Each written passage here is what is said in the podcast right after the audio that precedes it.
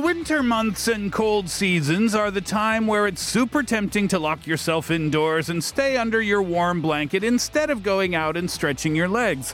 But I'm sure you all know that outdoor winter activities do more than simply get your blood pumping. Exercising outside during the winter helps you get more sunlight, which helps your body make vitamin D, which gives your body the ability to fight off those wintertime germs. All the more reason for you to get a little physical during this season, but safely, of course. It's Wednesday, February 9th, 2022. I'm Steve Hatherley, and this is the Steve Hatherley Show.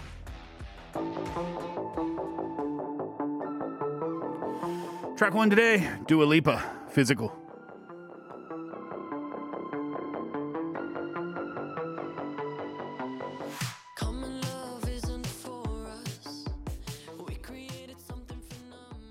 Live in the studio on this Wednesday afternoon. Welcome to the program, everyone. You're listening to us on EFM 101.3 in the Seoul and its surrounding areas, GFN 98.7 in Gwangju, 93.7 FM in Yosu, and 90.5 in Busan. Thank you very much for joining us. Midweek Wednesday, February 9th, 2022. And today we talk sports. Oh, if I could talk about the Olympics every single day, I think I would talk about the Olympics every single day. Is it? Is it is it good that the Olympics only comes around every couple of years? We divide it now, don't we? Winter uh, Winter Olympics and Summer Olympics. They used to do them at the in the same year, did they not? Up until a certain point, and then they decided to split it. I forget the history uh, about that, but I love it. I love wintertime sports. Do you? Ah, I can hear the answers coming through my headset. No. Summertime sports are way more popular with people, right? And I guess the reason why is obvious is because the weather's a lot more agreeable, and that means it's a lot easier to get outside and do those sports. Golf is popular in the summertime. Tennis, of course, is a fun outdoor sport in the summertime. Uh, and then when it comes to the Olympics, the track and field events are very fun to watch on TV, right? But the wintertime ones, it's tough to convince people who maybe didn't grow up in a winter climate to uh, get out there and try them. Of course, being from Canada, I grew up. I think I started to learn how to play ice hockey when I was four or five years old, maybe even younger. Maybe I was three when uh, my dad put me in skates for the very first time. You know, my dad still has video cassettes. Yep, video cassettes of me playing hockey when I was about that age, five, maybe six years old. And he enjoys to watch those. He enjoys watching those with me uh, present so that he can tease me about how tiny I was at that time. I must admit, they are fun for me to watch as well. So I did hockey. Uh, I tried figure skating for one day. My mom pushed me to try it because both my sisters were, were figure skaters, competitive figure skaters. I tried it for one day. It wasn't really for me. I don't know if I should have stuck with it a little bit longer, but it just wasn't for me at that time in my life. Uh, curling, of course, was a big part of my life. I've, t- I've talked about that on the show a lot. Uh, I did that for, oh, five, six years, I guess, after I was 14 or 15 years old. I think that's when I started that for the very first time. Uh, snowboarding is something that I learned here in Korea because in Canada, I grew up skiing as well. I skied for about mm, maybe 15 years in total. And then moving to Korea, I decided to give snowboarding a try.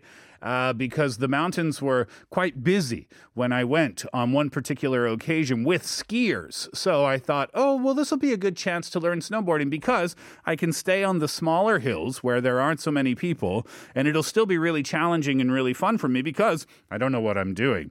Snowboarding, if I don't know which you think is easier to learn skiing or to learn snowboarding.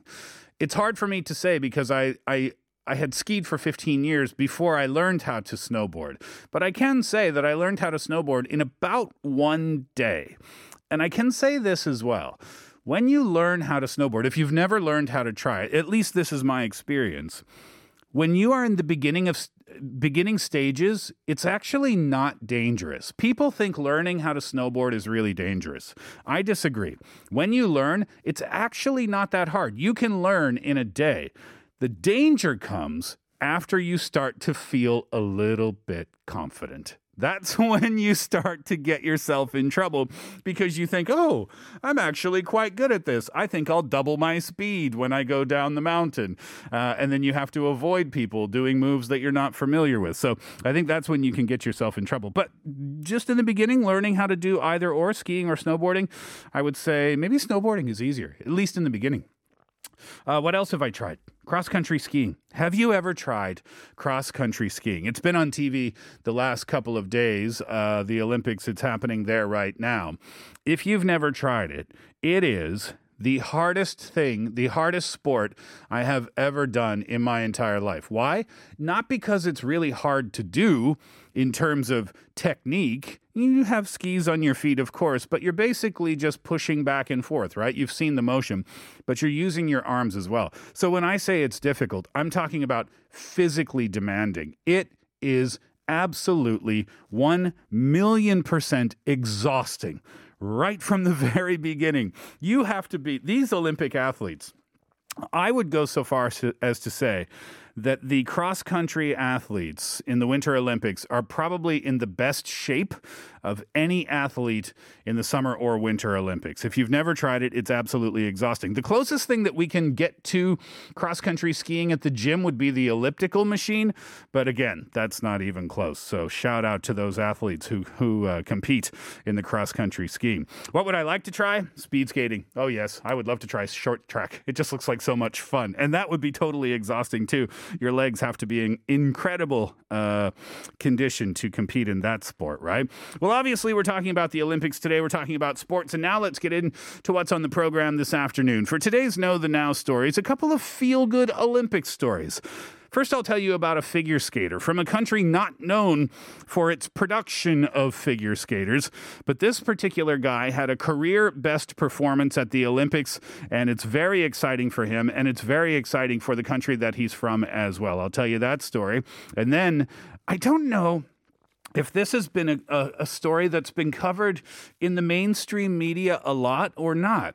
But there was an Olympian at the Olympics this year who made history who made history in a way where we talk about Michael Phelps, like that level of history. I'll tell you that story as well. Uh, both of those will get us to 2.30 in the day. After that, Culture Vulture begins. Pete and Kate will join me in the studio. Pete's going to give us a brief history of the Winter Olympics. That's going to be fun to learn about, I'm sure.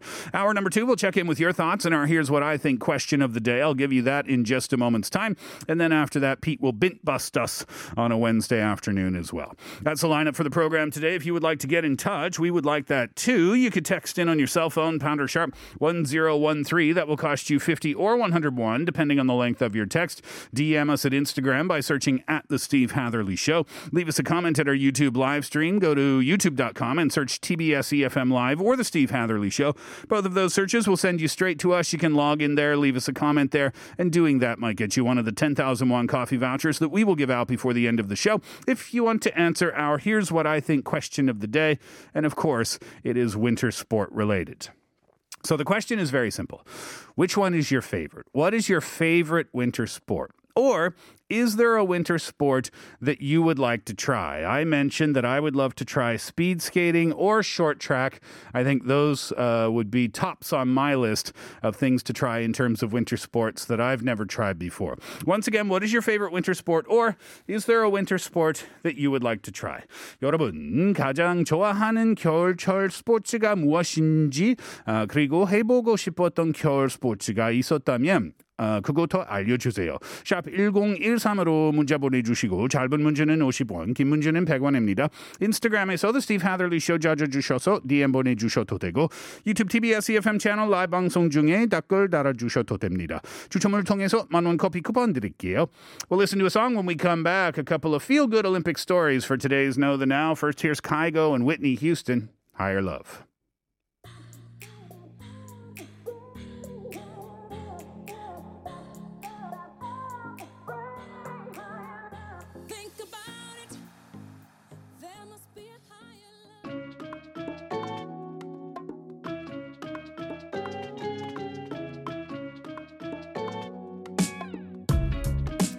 They said he should play soccer. They said winter sports made no sense in temperate Guadalajara. But none of those naysayers deterred Mexican figure skater Donovan Carrillo, the rare Latin American athlete at the Winter Games, who has now become an even more rare Beijing Olympic success story from that part of the globe. Carrillo had a best, career best performance on Tuesday that allows him to advance to the longer free skate competition on Thursday. That's tomorrow, a first for Mexico. Which hadn't had an Olympic skater in three decades. It instantly made Carrillo the most successful Mexican figure skater in history. He said, For me to have the opportunity to be one of the few Latin American athletes here at the Olympics, it's really something that motivates me to do my best and to inspire more kids in Latin America and in my country to t- try to practice winter sports. An amazing story. Among the four athletes on the Mexican team, Carrillo is the only one who stayed in Mexico to nurture his talents, which he insists on doing. Two others have Mexican heritage, but they train in the United States and Canada, while a third, uh, her name is Sarah Schleper, she joined the Mexican team after marrying a Mexican and retiring from the U.S. ski team. Carrillo's stronger than expected figure skating short program on Tuesday was steeped in national pride. His music, for example, that was set to Santana. That was his dad's favorite band. His blade covers displayed the green and white and red colors of the Mexican flag. He wore a sparkly black and gold costume. Uh, that was custom made by a Mexican fashion designer by the name of Edgar Lozano, who offered it to the skater for free. He said, It's something I always try to do with my performance to involve Mexican culture. Mexico itself does not have a national professional sports league or competitive collegiate system for any winter, uh, winter sports at all. So back at home, it's going to take a maybe another uh, round of televised skating for Carrillo to really break through the soccer crazed Mexican sports coverage. But national newspapers they had his pictures all over the front pages with his big wide smile. That was yesterday, of course. Mex- uh, Mexicans quickly got behind him, expressing their pride and support on social media. But he's not exactly a household name just yet in the country. Figure skating is quite uncommon in Mexico. There are no Olympic Olympic sized rinks in the entire country. Ice rinks are usually limited to attractions inside shopping centers, and that's about it. But again, the event is happening tomorrow for men's figure skating, so when you watch it, please do cheer on Mexico's Donovan Carrillo. Quickly becoming perhaps a national hero. Here's Macklemore and Ryan Lewis. Can't hold us.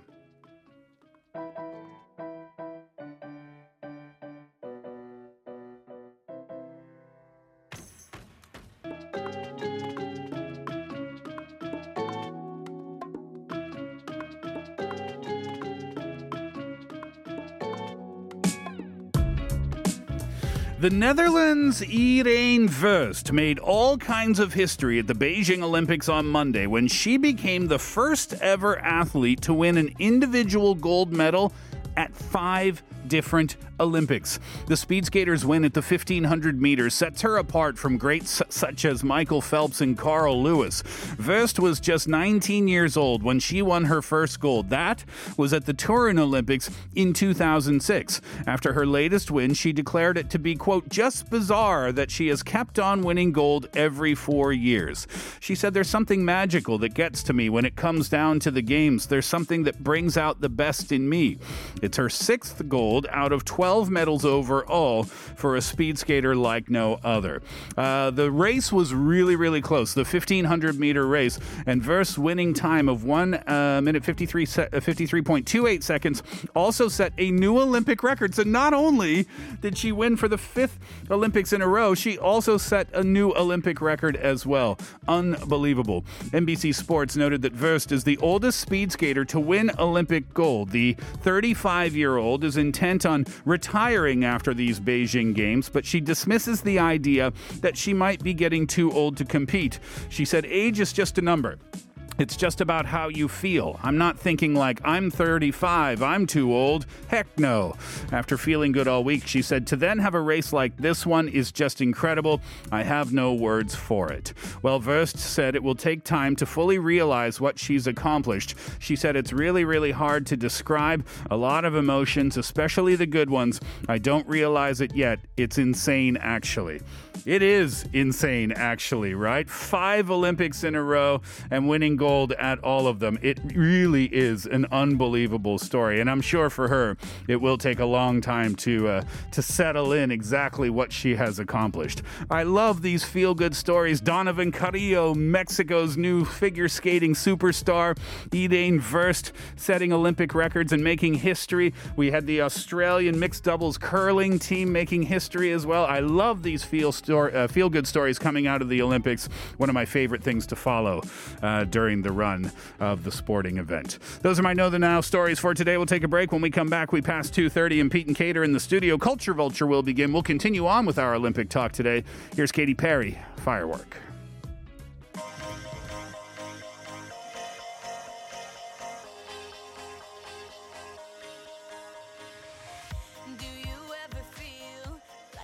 The daily COVID cases reached new heights of over 49,000 today. Please do your best to keep the social distancing regulations and, if possible, uh, minim- minimize, excuse me, your traveling uh, within your area. The social distancing regulations until February 20th are private gatherings allowing up to six people throughout the country. Only one person is allowed if you have not been fully vaccinated. Visits to cafes, pubs, and restaurants restricted after 9. PC cafes and movie theaters after 10. Usage to any facility requires a quarantine pass or a vaccine pass. Those are the same thing uh, to show your vaccination status or documents to prove a negative coronavirus test result. Be sure to update those on your phones, the apps on your phones, or have those documents on hand. Violators will be fined 100,000 won each time they violate the vaccine pass system. Uh, the government is advising as well that you get your third vaccination shot. That's your booster shot to keep the vaccine pass valid.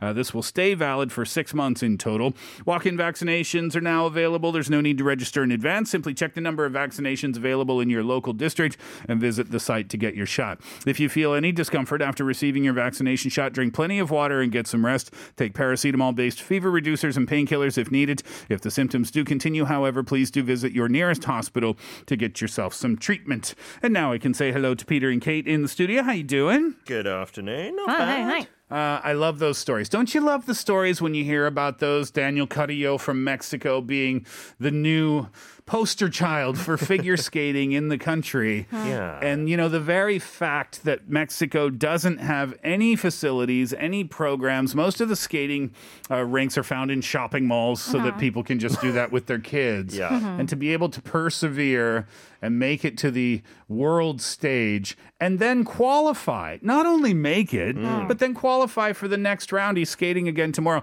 That's who I'm going to be cheering for. The Canadians, I'm sure they'll do fine on their own. They don't need my support.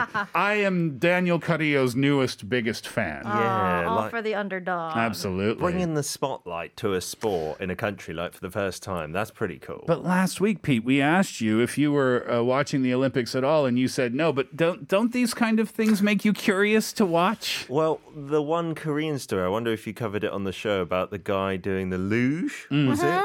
Im something, I forget the rest of his name, Mr. Im, let's call him. He was at the Pyeongchang Games. He didn't do amazingly, but he was going to become a coach after that. That was his plan. Okay. But then, because there aren't enough luge athletes, the In the country, federation, mm. yeah, the federation said, "Can you just go to the next Olympics as well?" Even though he was a bit reluctant to, and so he said, uh, "Okay, I will go."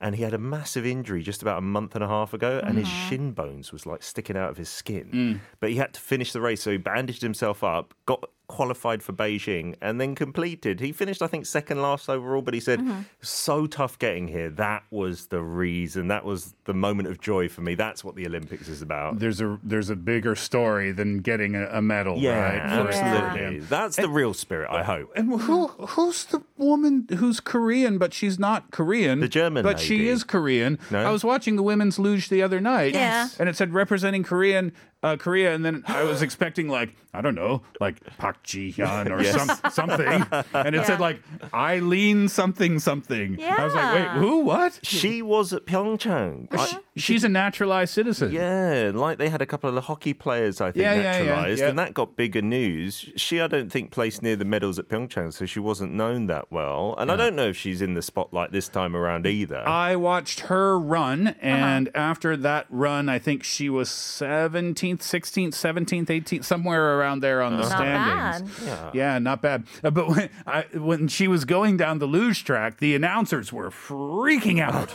and I thought, oh my gosh, is this Korean non-Korean about to win a gold medal or something?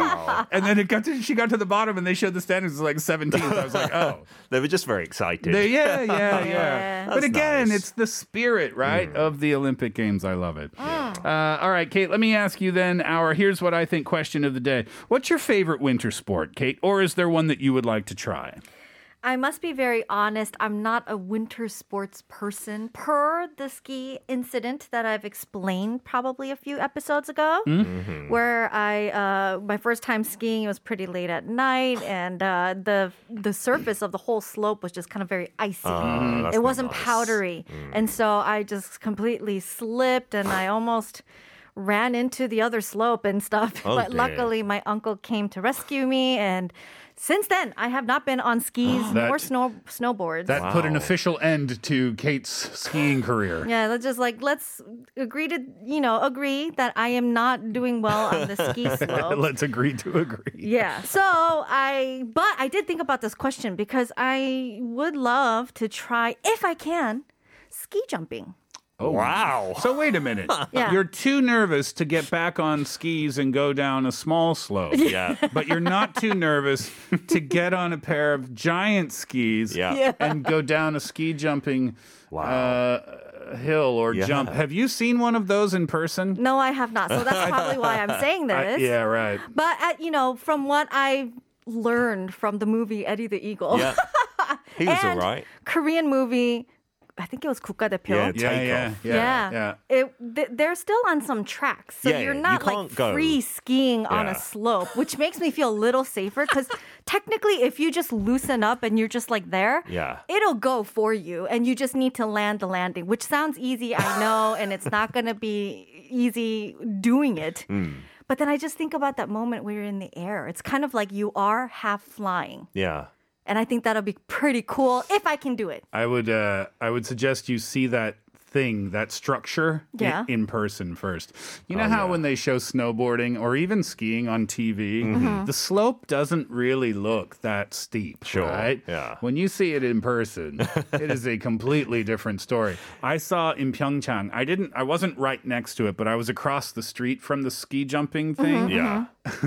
I was like, uh, that does not that is not well represented on television. it is way up there. The top of that thing, you are way up there. I think you would have to take an elevator to get up there. Yeah, you do, you do. right? Yeah. And then the steepness of the slope going Yeah. down before the jump is it's a lot steeper. Okay, this is But a good luck. hypothetical question. Looking forward to seeing the video.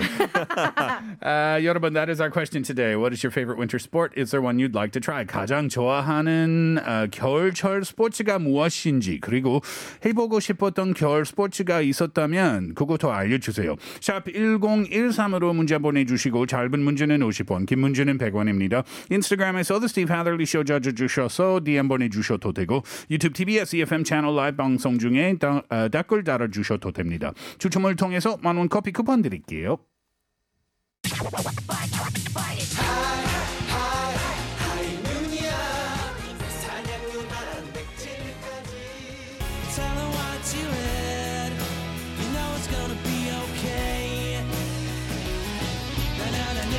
Culture Vulture on a Wednesday afternoon. We continue on with our Olympic conversation today. And Pete, you're going to dive into the background, yeah? yeah, of the Winter Olympics, and maybe first starting off with some of the events there and how far back they go. I was hmm. quite surprised to look into this. So, skiing, for example, how long do you think that's been around? Some form of skiing, putting some blades on your feet. Oh, my venture would be, my guess would be from the very beginning, whenever the first Winter Olympics were. I'm guessing there was some form of skiing, even if there were no skis involved, even if it was just something on your feet. Ah, okay. Mm. Interesting. I mean, like in history as well. Like, because the Winter Olympics, if you don't know, they're less than 100 years old. They're mm. like 98 years old, I think, this year. Oh, really? So it was like around the 1920s? 24. 1924 was the first one. Chamonix in Switzerland was the first, sorry in France was the first one, and they had a few events. They only had one event actually that was open to female competitors mm. at the time, which was figure skating. Okay. I guess not too surprisingly. But uh, I was looking at the origins of some of the sports. Skiing did feature heavily there. Like a lot of the Nordic sports mm. were high on the list. But looking into the history of skiing and just how far it dates back, it's unbelievable. Like on cave paintings in, in caves that they found dating back like 5,000 years. In Norway, they found it. They've seen it 6,000 years BC in Russia, like a ski itself, a very early remnant of what we would consider a ski. Mm-hmm. And then there are some theories that over in China, it's been around since 8,000 BC. Really? Not as a sport per se, but getting across the Ju- snow. Just a way to get around. Yeah, exactly. A way of survival. So some Norse myths as well that we get Thor from and Yeah. Odin and that kind of thing. They depict some of the gods skiing down the mountain Oh, as their kind of godly way of traveling, Like which is kind of fun. Their Yeah. own godlike ski jumping competition. Yeah, absolutely. I wonder which came first, the snowshoe or the ski? Oh, I that's would- interesting. My guess would be the snowshoe simply because snowshoes are made out of things like, you know, you just use a tree. you just get a bigger surface area, yeah. Yeah. and it's slower mode of transport. I would assume as well, but they they can't be sure about like which came first in that kind of thing. But in terms of modern skiing, that apparently started in the 1850s, so about 70 years before the Winter Olympics. So giving it enough time to kind of establish itself. I would have to assume that in the beginning, uh, modern day skiing was for the rich. I think in Norway it was more to do with where you lived. Like if you lived close to a big hill or a mountain, then you uh-huh. might be thinking this would be fun to have a race down here. So it was done as a hobby initially. It wasn't done as a way to get to work. Yeah, and then it evolved into a sport thanks to actually Brits, which is quite unusual because we don't really have any ski resorts in Britain. We've got mm-hmm. dry slopes which are made of like these bristles, basically extra long toothbrush bristles you can think ah. of, mm. and you learn to ski there before going to Europe in the winter. Oh, right? interesting. It- ah. they're so odd and they feel nothing like snow, so mm. it doesn't really prepare you. But British vacationers to the Swiss Alps, they came up with the rules and regulations. I don't know why, but Britain is the home of many sports because I think we liked our rules and regulations and leagues and teams and things like that. Mm. So we got doing that in the early uh, 20th century, and then it turned into the Olympic sport that it did in 1924.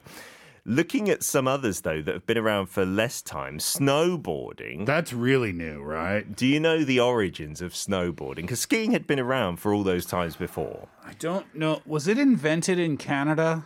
Oh. Uh, am I wrong when I say that? I remember one of Canada's first Olympic snowboarders. His name was Ross Rebagliati, and he won a medal, but I think that medal was taken away from him oh, no.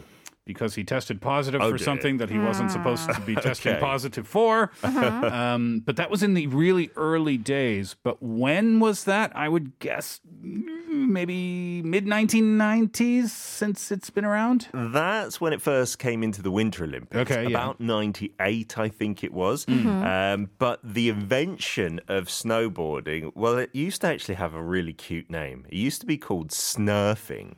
Snurfing? As in snow surfing. Uh-huh. Because that's what it is, isn't it? It is that exactly that. And yeah. it was invented actually in Michigan by a father of some kids who were going a little stir crazy during the winter holidays. So uh-huh. he wanted to make a sled for them. So he just strapped a couple of skis together and then they stood up on it saying it looked like a surfboard. Ah. And he sent it off to manufacturers to like get it picked up. And they loved the idea and hmm. they came up with a name, Snurf, to snurf, snurfing. Yeah.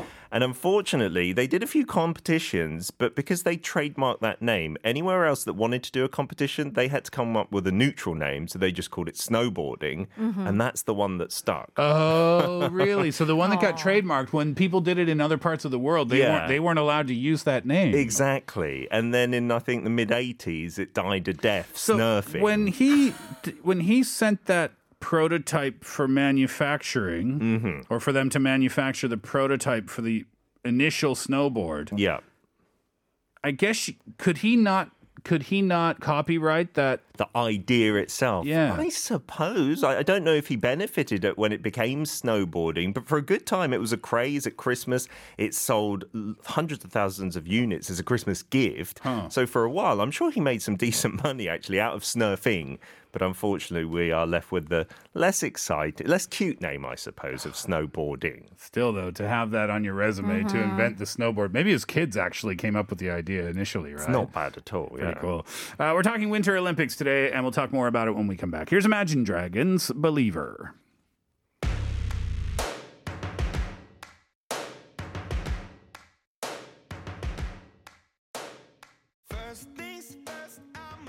Uh, interesting history about where snowboards came from and how long it's been in the Olympics. When did, and you talked about skiing, but when did skating become a part? Figure skating is kind of like the headlining sport of the Winter Olympics, right? Yeah, the razzle dazzle, Yeah. and it gets all the good pictures from it as well. Well, ice skating's been in there, and figure skating, as I mentioned, was the only event that female competitors could take part in in that first Olympics in uh-huh. 1924.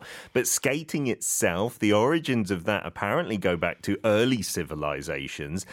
And they used, instead of skates, because mm. making that is a pretty laborious process, animal bones strapped to their oh. feet. You would skate on bones. Yes, you would just strap bones, rather larger ones. They wouldn't be like thin blade bones or anything like that. And they'd uh-huh. just give you less friction so you could kind of glide, I'm sure, not as elegantly as skaters today. Yeah, I mean, it makes sense. It's a smooth surface on another smooth surface, right? Yeah, exactly. And so they've found that in numerous different civilizations, like in Switzerland in about 3000 BC and over in Norway in that area too. A rib might make for an okay blade. Yeah, that kind I'm, of shape. I'm putting on my caveman hat here, Kate. Or this would kind of make sense in a way an animal's foot bones underneath your foot. Would that not make sense? Maybe, I'm depending on assuming my feet will smush it though. depending on the animal. This is true, yes. Mm. And then it became more of a refined thing in the Netherlands. They reckon it got its p- first start, and that was. You mentioned earlier maybe skiing amongst the higher classes. The aristocrats first did it for fun on frozen canals there. And then figure skating itself has origins from an American ballet dancer who got into skating, Jackson Haynes, and uh, wanted to put in elements of ballet into skating itself and tried to promote it by going around skating in not only her ballet costume, but also in bear costumes for some odd reason. I'm not exactly sure. bear costumes? Yeah, and did lots of exhibitions across Europe, and then it got picked up as a thing to do and got into that mm-hmm. first Olympics. And then the last event that was a, kind of cool uh, origin, curling, which was so big in Pyeongchang. Mm. You know mm. which country curling is from? Originally, Yeah. I'm gonna guess one of the Scandinavian countries, perhaps um, Finland or Norway. Okay, yeah, makes sense.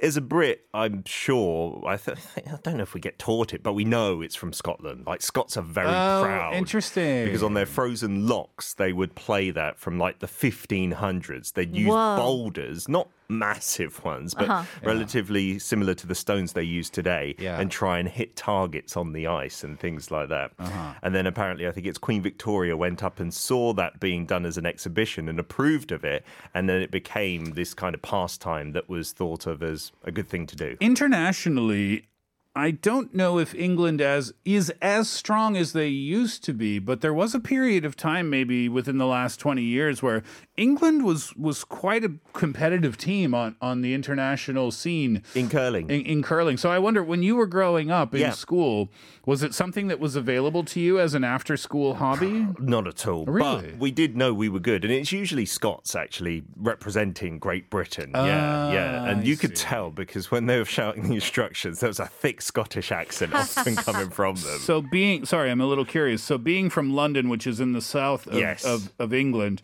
I'm curious. The more north you go, if you head up towards perhaps Liverpool or that part of the country, the closer to Scotland you get, Yeah. the more likely you would be to find curling clubs up there. I guess. I would, I would say, not even in places like Manchester and Liverpool. Oh, like they're not north enough. Even Scotland, like the southern parts, it might not get cold enough all the time. You're, th- you're talking about mm. the Highlands of Scotland, where it's mm. proper cold all the time, and you uh-huh. might Uh-huh. learn curling, maybe a bit of ice hockey, but even that is very much, you know, left field in terms of a hobby that you do.